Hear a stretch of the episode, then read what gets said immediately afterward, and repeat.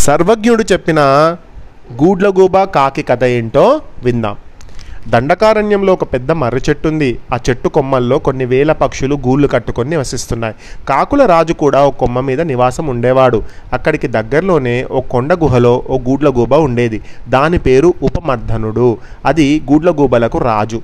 ఈ ఇద్దరు రాజులకి ఎప్పుడు యుద్ధాలే. రెండు జాతులకు పడి చచ్చేది కాదు. ఒకనాటి రాత్రివేళ ఉపమర్ధనుడు మంత్రి సామంతులతో సమాలోచనలు జరిపి హఠాత్తుగా మర్రి చెట్టు మీద కాకుల మీదకు దాడి చేశాడు. అంటే ఆ మర్రి చెట్టు మీద ఉన్న కాకులు ఉన్నాయి కదా? అక్కడ ఉన్నటువంటి అన్ని కాకులను ఇక మంచి నిద్రలో ఉన్నవి చూసుకొని అదే అదనుగా గూడ్ల గుబలన్నీ కూడా కాకి గూళ్ళను పడగొట్టి కాకులను పొడిచి పొడిచి హింసించాయి. కొన్ని గాయాల పాలయ్యి కొన్ని పారిపోయాయి అక్కడి నుంచి. పారిపోయినవి పారిపోగా కొన్ని వేల కాకులు ప్రాణాలు కోల్పోయాయి. అప్పటికి కానీ ఉపమర్దనుడు శాంతించలేదు. తెల్లారింది. గాయాలై పారిపోయి ప్రాణాలు దక్కించుకున్నాయి అన్నానే కొన్ని కాకులు. ఆ కాకుల్లో కాకుల రాజు కూడా ఉన్నాడట. ఆ రాజు కాకుల కోసం మర్రి చెట్టు దగ్గరికి వచ్చి చూశాడు. ఎక్కడ చూస్తే అక్కడ చెల్లా చెదురైన గూళ్ళు చచ్చిపడి ఉన్న కాకులు కనిపించాయి. కన్నీళ్ళు ఆగలేదు రాజుకి. భోరు నేర్చాడు. పిల్లలు పరివారం మంత్రులు సామంతులు వేలాదిగా గూడ్లగూబల దాడికి బలి అయిపోయాయి. దిక్కుతోచలేదు ముక్కును నేలకు రాస్తూ తలంచుకున్నాడు. మర్రి చెట్టు దగ్గరికి రాజు వచ్చాడని తెలుసుకున్నటువంటి గాయాల పాలైన కాకులు పారిపోయిన కాకులు ఎగురొచ్చి రాజు ముందు నిలిచాయి. ఏడుస్తున్న రాజును చూసి అవి ఏడిచాయి. మంత్రులు వారించారు. దాంతో మీరందరూ ఏడుస్తే ఇంకా రాజు అధైర్యపడిపోతాడు. ఎరవకండి మీరు అని చెప్పి ఆ మిగతా కాకులకు చెప్పాడు. మంత్రి కాకి. రాజుని ఓదారుస్తూ మంత్రులు ఇలా అన్నారట దుఃఖించకండి మహారాజా రాజుగా మీరు బాధపడితే మీ మీ దుఃఖం రాజ్యానికి మంచిది కాదు దయచేసి గ్రహి నిగ్రహించుకోండి. కాకిని ఓదారుస్తున్నారు మంత్రులు. ఏడవకండి మీరు అనవసరంగా ఏడుస్తే మీరే ధైర్యం కోల్పోతే మిమ్మల్ని నమ్ముకున్న ప్రజలు కూడా ధైర్యంగా ఉండలేరు. దయచేసి ఏడవకండి అని చెప్పిండ్రట. మీకు ఎలాంటి హాని జరగలేదు. అందుకు అంతా ఆనందిస్తున్నాం. ఏనాడు ఏ పాపం చేశామో ఈనాడు ఇలా అయింది. కాలం మనకి కలిసి రాలేదు మహారాజా అంతే అన్నారు. అవును అన్నట్టుగా తలు తలాడించాడు ఆ రాజు కాకి చేసిన పాపానికి గూడ్లగూబలకు శిక్ష తప్పదు అనుభవిస్తారు. ఆ రోజు వస్తుంది అన్నారు మంత్రులు. మహారాజా జరిగిన దాని గురించి బాధపడవద్దు. నువ్వు మాకున్నావు మేము నీకున్నాం. అదే ఇంకా మీరు ఆదేశించండి మహారాజా గూడ్లగూబల మీద యుద్ధానికి వెళ్దాం వాటి పని పడదాం అన్నారు. విజయమో వీరస్వర్గమో తేల్చుకుందాం మహారాజా. కాకపోతే ఇప్పుడు శత్రువు చాలా బలంగా ఉన్నాడు కాబట్టి దెబ్బ తీసేందుకు మనం వేచి చూద్దాం అన్నారు అక్కడ ఉన్నటువంటి మంత్రులు. సరే అన్నట్టుగా తలాడించిన రాజుతో మళ్ళీ ఇలా అన్నారు. మనకు బలవంతుల అండ కావాలి. బలవంతులతో స్నేహం కావాలి. బలవంతులు మన పక్షం ఉన్నప్పుడే ఈ శత్రువుని మనం ఎదుర్కోగలం. బలవంతులు ఎవరు ఉన్నారన్నది ఆలోచించండి. వారితో స్నేహం కోసం సంప్రదించండి అన్నాడు. అందుకే ఇండియా ఉన్న పాకిస్తాన్కి యుద్ధం జరిగినప్పుడు పాకిస్తాన్ వాళ్ళు ఏం చేస్తారు? మనకంటే బలంగా ఉండేటువంటి అంటే మిలిటరీ వైజ్ బలంగా ఉండేటువంటి చైనాతోటి ఫ్రెండ్షిప్ చేసిండ్రు. మనం ఏం చేసినాము? బలమైన రష్యా బలమైన సోవియట్ యూనియన్ తోటి ఫ్రెండ్షిప్ చేసినాం. ఎప్పుడైనా కూడా బలహీనులు బలవంతులతో స్నేహం చేస్తే ఏం జరుగుతుంది? భయపడతారు ఎవరైనా కూడా. యుద్ధానికి రావడానికి ఆలోచిస్తారు. అంతేనా? మనం యుద్ధం చేయకపోతే మన పక్కన బాడీ గార్డ్స్ ఉన్నారనుకో వాళ్ళని చూసి వేరే వాళ్ళు భయపడతారు కదా? అది. అంటే అదే చెప్తున్నారు ఇక్కడ కూడా. బలహీనులతో బలవంతులు స్నేహం చెయ్యరు మహారాజా. ఒకవేళ వారు స్నేహం చేసినా రేపు బలవంతులతో యుద్ధం అంటే వారు ఒకటే వారు వారు ఒకటే అయిపోతారు. బలహీనుల్ని వేరు చేస్తారు. నిజమే కదా? ఒకవేళ వరల్డ్ వార్ అట్లనే వచ్చింది. ఇప్పుడు మంచి బలమైనటువంటి కంట్రీస్ ఏవైతే ఉన్నాయో వాళ్ళు ఏం చేసిండ్రు? ఫస్ట్ యుద్ధం మీరు చేయండి మేము చూసుకుంటాం అంటారు. చివరికి ఏం చేస్తారు? రష్యా ఉక్రెయిన్ తోటి యుద్ధం చేసేటప్పుడు ఎవరైనా హెల్ప్ చేసిండ్రా? చేస్తుంది. కానీ అయినా కూడా ఫైటింగ్ చేయడానికి భయపడుతున్నారు. ఇక్కడ కూడా అంతే. ఎప్పుడైనా కూడా బలహీనులతో బలవంతులు స్నేహం చెయ్యరు. చేస్తే మాత్రం రేపు యుద్ధం వస్తే మాత్రం బలవంతులందరూ ఒకటైపోయి బలహీనుల్ని ఓడిస్తారట. ఆలోచించను. సరే ఏం చేద్దామో చెప్పు. కొద్దిగా విసుక్కున్నాడు రాజు. మీరు ఏమనుకున్నా విసురుకున్నా కసురుకున్నా మేమేమి అనుకోం మహారాజా. ఊహించని కష్టం వచ్చినప్పుడు ఎంతటి వారికైనా అసహనం తప్పదు. మీరు ఇలా టెన్షన్ పడుతూ ఉండడము మేము అర్థం చేసుకుంటాం. ఎందుకంటే మనం అనుకోకుండా ఈ విషయం జరిగింది కదా మనకు. మన ఇల్లులను కోల్పోయినాం మన స్నేహితులను కోల్పోయినాం కుటుంబాలను కోల్పోయినాం. ఆ గది గుడ్లగూబలన్నీ వచ్చి మనం చంపేసిన మన వాళ్ళని చంపేసినాయి. మన ఫ్యామిలీ అంతా మనం లాస్ అయిపోయినామని చెప్తున్నారట అక్కడ ఉన్నటువంటి మంత్రులంతా కూడా. తర్వాత ఏమైంది? కొద్ది సమయం వేచి చూడక తప్పదు. ఈ లోపు ఏం చేద్దామంటే అది మీరు అంగీకరిస్తేనే నేను శత్రువుల వంచన చేరుతాను అని ఒక మంత్రి అన్నాడట. నేను వెళ్తాను శత్రువుల దగ్గరికి వెళ్తాను నేను అని అన్నాడట. వద్దు అది చాలా ప్రమాదం అన్నాడు రాజు. పూర్తిగా వినండి నేను శత్రువు గుహలో దూరుతాను. వారి ఆశ్రయం కోరుతున్నట్టు నటించి శత్రువుల దయని జాలిని సంపాదిస్తాను. సంపాదించి కథ నడిపిస్తాను చూడండి అన్నాడు. అయితే అనగానే ఏం చేసిండట? ఇంకొక మంత్రి చెప్పిండు కదా ఇట్లా. నువ్వు తొందరపడే ఆలోచన తీసుకోవద్దు నిర్ణయం చేసుకోవద్దు. అంటే లేదు లేదు నేను ఏం తొందరపడలేదు. ఎంతో ఆలోచించి నిర్ణయానికి వచ్చి ఉంటాను. నేను ఖచ్చితంగా ఉండి కథ నడిపిస్తాను చూడండి. నేను వాళ్ళను వాళ్ళ హెల్ప్ తీసుకున్నట్టు నాకు ఎవ్వరూ లేరని వాళ్ళకి నమ్మకం కలిగించి నేనే వాళ్ళని మోసం చేస్తాను చూడండి అని చెప్పిండట. స- సరే ఇక్కడ చూడండి. ఇక్కడి నుంచి నేను వెళ్ళి వెళ్ళిపోతున్నాను నేను. ఇక్కడ మీ దగ్గర నుంచి వెళ్ళిపోతున్నాను. అక్కడ దూరంలో ఋష్యముఖ పర్వతం అని ఒకటి ఉంది అక్కడికి వెళ్ళి అక్కడ మీరు అందరూ కూడా ఉండండి. కొద్ది కాలం అక్కడే ఉండండి మీరు. తర్వాత ఏం చేయాలో నేను చెబుతాను అన్నాడట. అతన్ని ఆ చెప్పినటువంటి మంత్రి పేరు చిరంజీవి. చిరంజీవి ఆషామాషిగా దేనికి పూనుకోడు? పూనుకున్నాడంటే విజయం సాధించినట్టే అనుకున్నాడు రాజు. ఆజ్ఞాపించాడు. వెళ్ళ వెళ్ళండి. రక్తం తీసుకురండి. కాకులు పరుగు తీసుకుంటూ ఎగిరాయి. రక్తం కోసం వెతికాయి. రెండు ఎలుకలు కనిపించాయి వాటికి. పట్టి చంపేశాయి వాటిని. వాటి నెత్తుర్ని తీసుకొచ్చి చిరంజీవి ఒంటికి ఎలా కావాలంటే అలా పులిమాయి. అంటే రక్తముతోటి తగిలి ఏదో దెబ్బలు బాగా తగిలినట్టు ఆ గుడ్లగూబల దగ్గరికి వెళ్ళాలి. లేకుంటే నమ్మవు కదా గుడ్లగూబలు. ఏంది ఇంత మంచిగా వచ్చిందంటే వీడు మోసం చేయడానికి వచ్చింది అనుకుంటారు కదా. అనగానే సరే ఇక ఆ ఎలుకలను చంపే రక్తాన్ని వాటి లెగ్స్కి పూసా పూసింది. పూసాగానే ఇప్పుడు ఇక్కడ చిరంజీవి అనే కాకి ఏం చేస్తుంది? గగు గుడ్ల గుబల దగ్గరికి వెళ్తుంది అన్నట్టు ఇక మేము వెళ్ళిరామా? అడిగాడు రాజు. వెళ్ళిరండి అన్నాడు చిరంజీవి. కాకులన్నీ ఎగిరిపోయాయి. అక్కడి నుంచి రాజుతో కలిసి ఋష్యమూక పర్వతానికి చేరుకున్నాయి. చీకటి పడింది. చిరంజీవి ప్రాణాలు అరచేతిలో పెట్టుకొని గూడ్లగూబల గుహ దగ్గరికి చేరాడు. భయం భయంగా ఉంది. అయినా తెగించాడు. లోపలికి తొంగి చూశాడు. గుహ లోపల పెద్దదిగానే ఉంది. అయితే లోపలికెళ్ళే గుహ ద్వారం మాత్రం చిన్నదిగా ఉన్నదని గ్రహించాడు. ద్వారం దగ్గర దీనంగా కావు కావుమని అరిచాడు. హఠాత్తుగా వినవచ్చిన అరుపునకు గుహలోని గూడ్ల గూబలు కంగారు పడ్డాయి. తర్వాత తేరుకున్నాయి.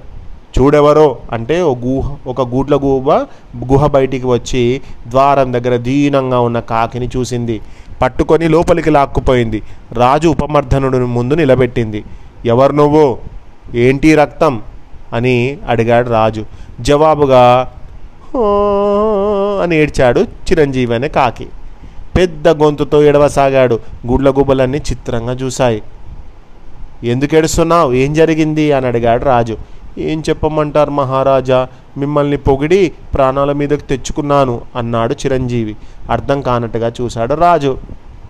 నా పేరు చిరంజీవి. నేను కాకుల రాజు మంత్రివర్గంలో ఒక మంత్రిని. రాత్రి మీరు దాడి చేసి మా కాకుల్ని చంపారు చూడండి. ఆ విషయమై పొద్దున పెద్ద సభ జరిగింది. కాకులకు ఇంత కష్టం వచ్చింది ఏం చేద్దాం ఇప్పుడు? అని అడిగాడు రాజు. ఏం చేద్దాం? ఏడుస్తూ కూర్చుందాం అన్నాను. రాజు నన్ను కోపంగా చూశాడు. చూస్తే చూశాడు. నిజాలు చెప్పాలనుకున్నాను. చెప్పేశాను.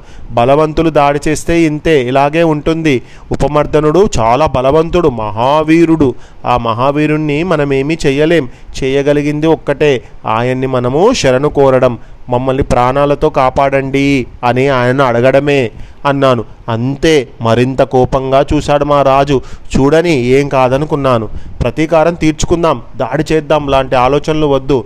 బతకాలంటే ఒకటే ఆలోచన. మనమందరం వెళ్ళి ఉపమర్దనుడి కాళ్ళ మీద పడి మమ్మల్ని క్షమించండి మమ్మల్ని కాపాడండి మీరే మాకు దిక్కు అని వేడుకుందాం అని మరో మార్గం లేదని చెప్పాను. రాజునని విర్రవీగక ఉపమర్దనుడి కాళ్ళు పట్టుకో జాలిపడి వదిలేస్తాడు అని అన్నాను. అంతే ఆ మాటకు మా మహారాజుకే కాదు మా కాకులన్నిటికీ నా మీద కోపం వచ్చింది. నన్ను చంపాలనుకొని ముక్కుతో పొడిచి పొడిచి ఒళ్ళంతా చిల్లులు చేశాయి. అదే ఈ రక్తం అన్నాడు చిరంజీవి పక్షి. అంటే అట్లా చెప్తేనే కదా వీళ్ళకు నమ్ముతారు. భలేవాడివి అని ఎంతో ఆనందంగా ఉపమర్దనుడు చూశాడు. ఇంకో కంట్రీ ఎగ్జాంపుల్ నెక్స్ట్ తర్వాత. మహారాజా మహారాజా అని ఎంతో ఆత్రంగా చూశాడు చిరంజీవి పక్షి కాకి. మహారాజా మా రాజు దుష్టచర్యలు మీకు చెప్పాలనిపించింది. చెప్పాను. ఇక నా ప్రాణం పోయినా పర్వాలేదు మీ కాళ్ళ మీద పడి నా ప్రాణం విడుస్తాను అంటూ ఉపమర్దనుడి కాళ్ళ మీద పడ్డాడు చిరంజీవి. లేవయ్యా లే. నీ ప్రాణానికి నా ప్రాణం అడ్డు అన్నాడు ఉపమర్దనుడు. చిరంజీవిని లేపి నిలబెట్టాడు. ఇదే మహారాజా ఈ మంచితనాన్నే మీ మంచితనాన్ని పొగడడంతో వచ్చింది. గొడవంతా మిమ్మల్ని పొగడకూడదట. ఎందుకు పొగడకూడదు? శత్రురాజైతే మాత్రం బలవంతుడు గొప్పవాడైతే పొగడడం తప్ప చాలు మహారాజా చాలు. మీ ఆశ్రయం నాకు దొరికింది. మిమ్మల్ని సేవించుకుంటూ ఇక్కడే ఉంటాను. మీరు చెప్పుకొని బతుకుతాను. మీ పేరు చెప్పుకొని బతుకుతాను. మీరు నా మీరే మా రాజు అని చెప్పుకొని బతుకుతాను అని అన్నాడు చిరంజీవి. అని నటిస్తున్నాడు. అసలు ఎందుకు వచ్చిండు అక్కడికి? గుడ్లగూబల దగ్గరికి? చంపేయడానికి. వాటితో స్నేహం చేసి వాటిని చంపేద్దామని చెప్పి. తన ఆశ్రయం కల్పిస్తానని ఉపమర్దనుడు అనలేదు. అనకపోయినా అన్నట్టుగా మాట్లాడాడు చిరంజీవి. తాను అన్నాడేమో అంతే మాత్రం మాటకి కట్టుబడి ఉండక తప్పదనుకున్నాడు ఉపమర్దనుడు. తమ జాతికి చెందకపోయినా రాజుగారు ఆశ్రయం కల్పించారు. తప్పదిక అక్కున చేర్చుకోవాల్సిందే అనుకున్నాయి. ఇక అక్కడ ఉన్నటువంటి ఇతర గూడ్ల గూబలు. మంత్రులు మాత్రం కొంచెం అనుమానంగా చిరంజీవిని చూశారు. వారు తనని అనుమానిస్తున్నారన్న సంగతి తెలుసుకొని చిరంజీవి చూపును మరల్చుకున్నాడు. మహారాజా అన్నాడో మంత్రి ఏంటి? నాకెందుకో ఈ చిరంజీవిని నమ్మబుద్ధి కావట్లేదు. ఇలాంటి వారికి ఆశ్రయం కల్పించడం దూదిగుట్టలో నిప్పురవ్వను దాచినట్టే. ఆలోచించండి కొండంత దూది బూడిదైపోతుంది. నన్నింతగా అభిమానించే చిరంజీవిని మీరు అనుమానించడం పద్ధతి కాదు. జాతి వేరని శత్రువు అనుకోవడం పొరపాటు. బలహీనుని మనం చేరదీయాలి. జాలి దయా కరుణ చూపించాలి. ఇదే నా ఆజ్ఞ. ఇక మీదట మీరంతా కూడా చిరంజీవిని మనవాడిగా చూసుకోవాలి. మీరంతా కూడా ఇతనికి ఎలాంటి ఇబ్బందులు లేకుండా చూసుకోవాలి. ఇది నా ఆజ్ఞ అన్నాడు ఉపమర్ధనుడు. నమస్కరిస్తున్న చిరంజీవిని దగ్గరికి తీసుకున్నాడు. కన్నీళ్ళతో రాజు కౌగిట ఉదిగిపోయాడు చిరంజీవి ఇలా అన్నాడు మహారాజంటే మీరు రాజంటే ఇలా ఉండాలి. మీలాంటి రాజులు ఉండబట్టే ఈ నేల మీదింకా నాలాంటి వాళ్ళు బతుకుతున్నారు. మీలాంటి వాళ్ళు బతకాలనే నా తాపత్రయం అన్నాడు పమ్మర్ధనుడు మంత్రులు కాదంటున్నా నన్ను చేరదీశారు. నాకింత నీడ కల్పించారు ధన్యుణ్ణి అన్నాడు చిరంజీవి. ఎవరో కిందకు లాగినట్టుగా ఒక్కసారిగా జారిపడి మళ్ళీ ఉపమర్దుని కాళ్ళ మీద పడ్డాడు చిరంజీవి. తన మీద భక్తికి గౌరవానికి తెగ పొంగిపోయాడు ఉపమర్దనుడు. ఎంతో ఆనందంగా కౌగిలించుకున్నాడు చిరంజీవిని. కొద్ది రోజులు గడిచాయి. మహారాజు ఉపమర్దనుడికి చిరంజీవి బాగా క్లోజ్ అయిపోయాడు. ఎంతగా అయిందంటే చిరంజీవి లేకుండా ఏ పని చేయలేకపోయాడు ఉపమర్దనుడు. అన్నిటికీ అతనే తోడుండాలి. అంతగా దగ్గరయ్యి అసలు పని చక్కబెట్టుకు రాసాగాడు చిరంజీవి. గుడ్లగూబల అలవాట్లు తెలుసుకున్నాడు. గుహ రహస్యాలు తెలుసుకున్నాడు.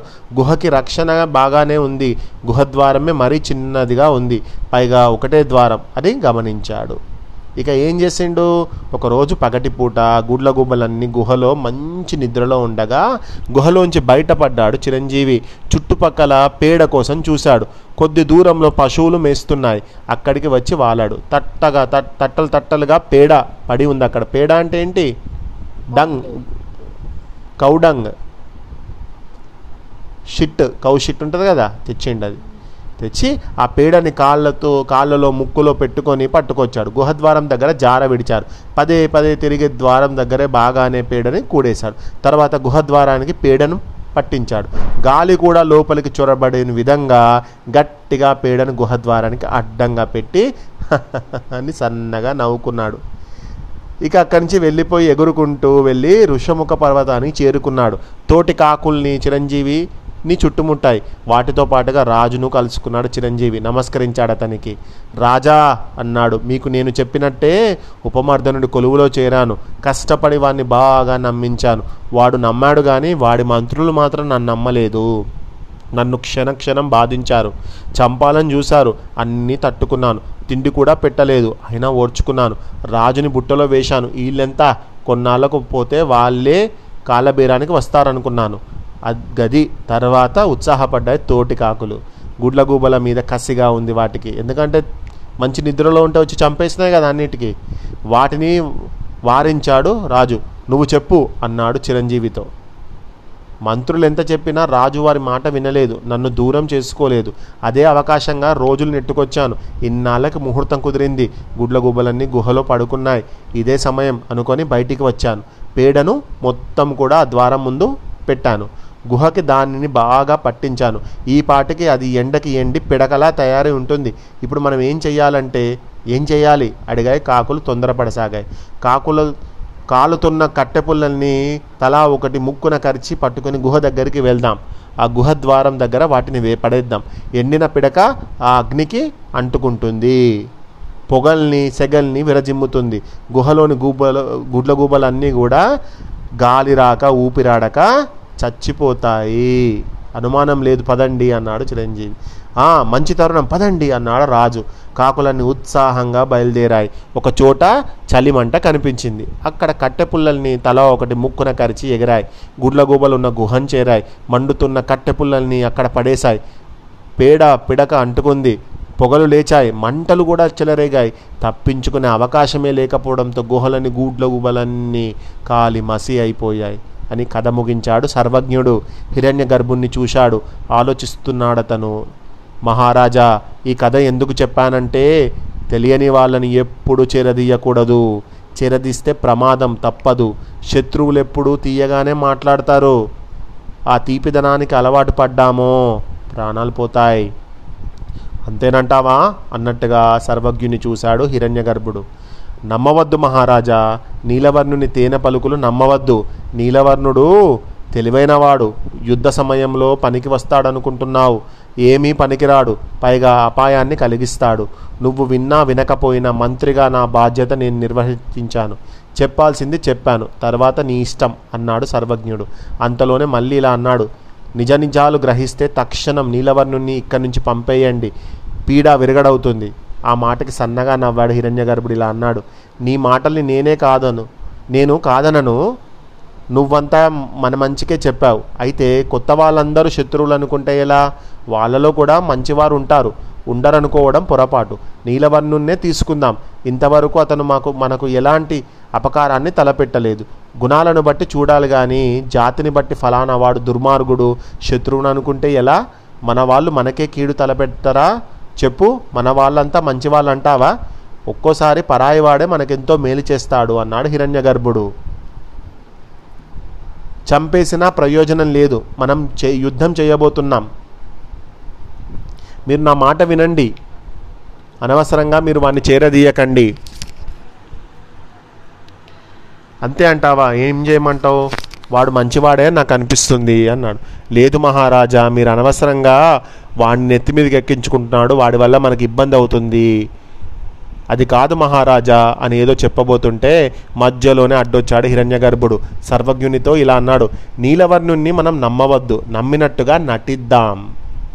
పని పూర్తి కాగానే వదిలించుకుందాం. ముళ్ళుని ముళ్ళుతో తీసి రెంటిని ఒకేసారి పాడేద్దాం. నీలవర్ణుని సహాయంతో శత్రువు ఎవరో తెలుసుకొని యుద్ధం కాగానే నీలవర్ణుని కూరలో కరివేపాకులా తీసి విసిరేద్దాం మహారాజా మెచ్చుకోలుగా చూశాడు సర్వజ్ఞుడు. పూర్వం ఒక ఎలుక అవసరార్థం ఒక పిల్లితో స్నేహం చేసి పని కాగానే దాని మానన దాన్ని వదిలేసి వెళ్ళిపోయింది. ఆ కథ ఏంటో చెప్పమంటారా? అని అడిగాడు హిరణ్య గర్భుడు ఓ చెప్పు అన్నాడు దీర్ఘముఖుడు. సర్వజ్ఞుడు చెప్పసాగాడు. ఓ అన్నాడు దీర్ఘముఖుడు సర్వజ్ఞుడు. ఇక హిరణ్య గర్భుడు చెప్పిండు ఆ కథ పిల్లి ఎలక కథ. ఏంటా కథ అనేది నెక్స్ట్ పాడ్కాస్ట్లో విందాం.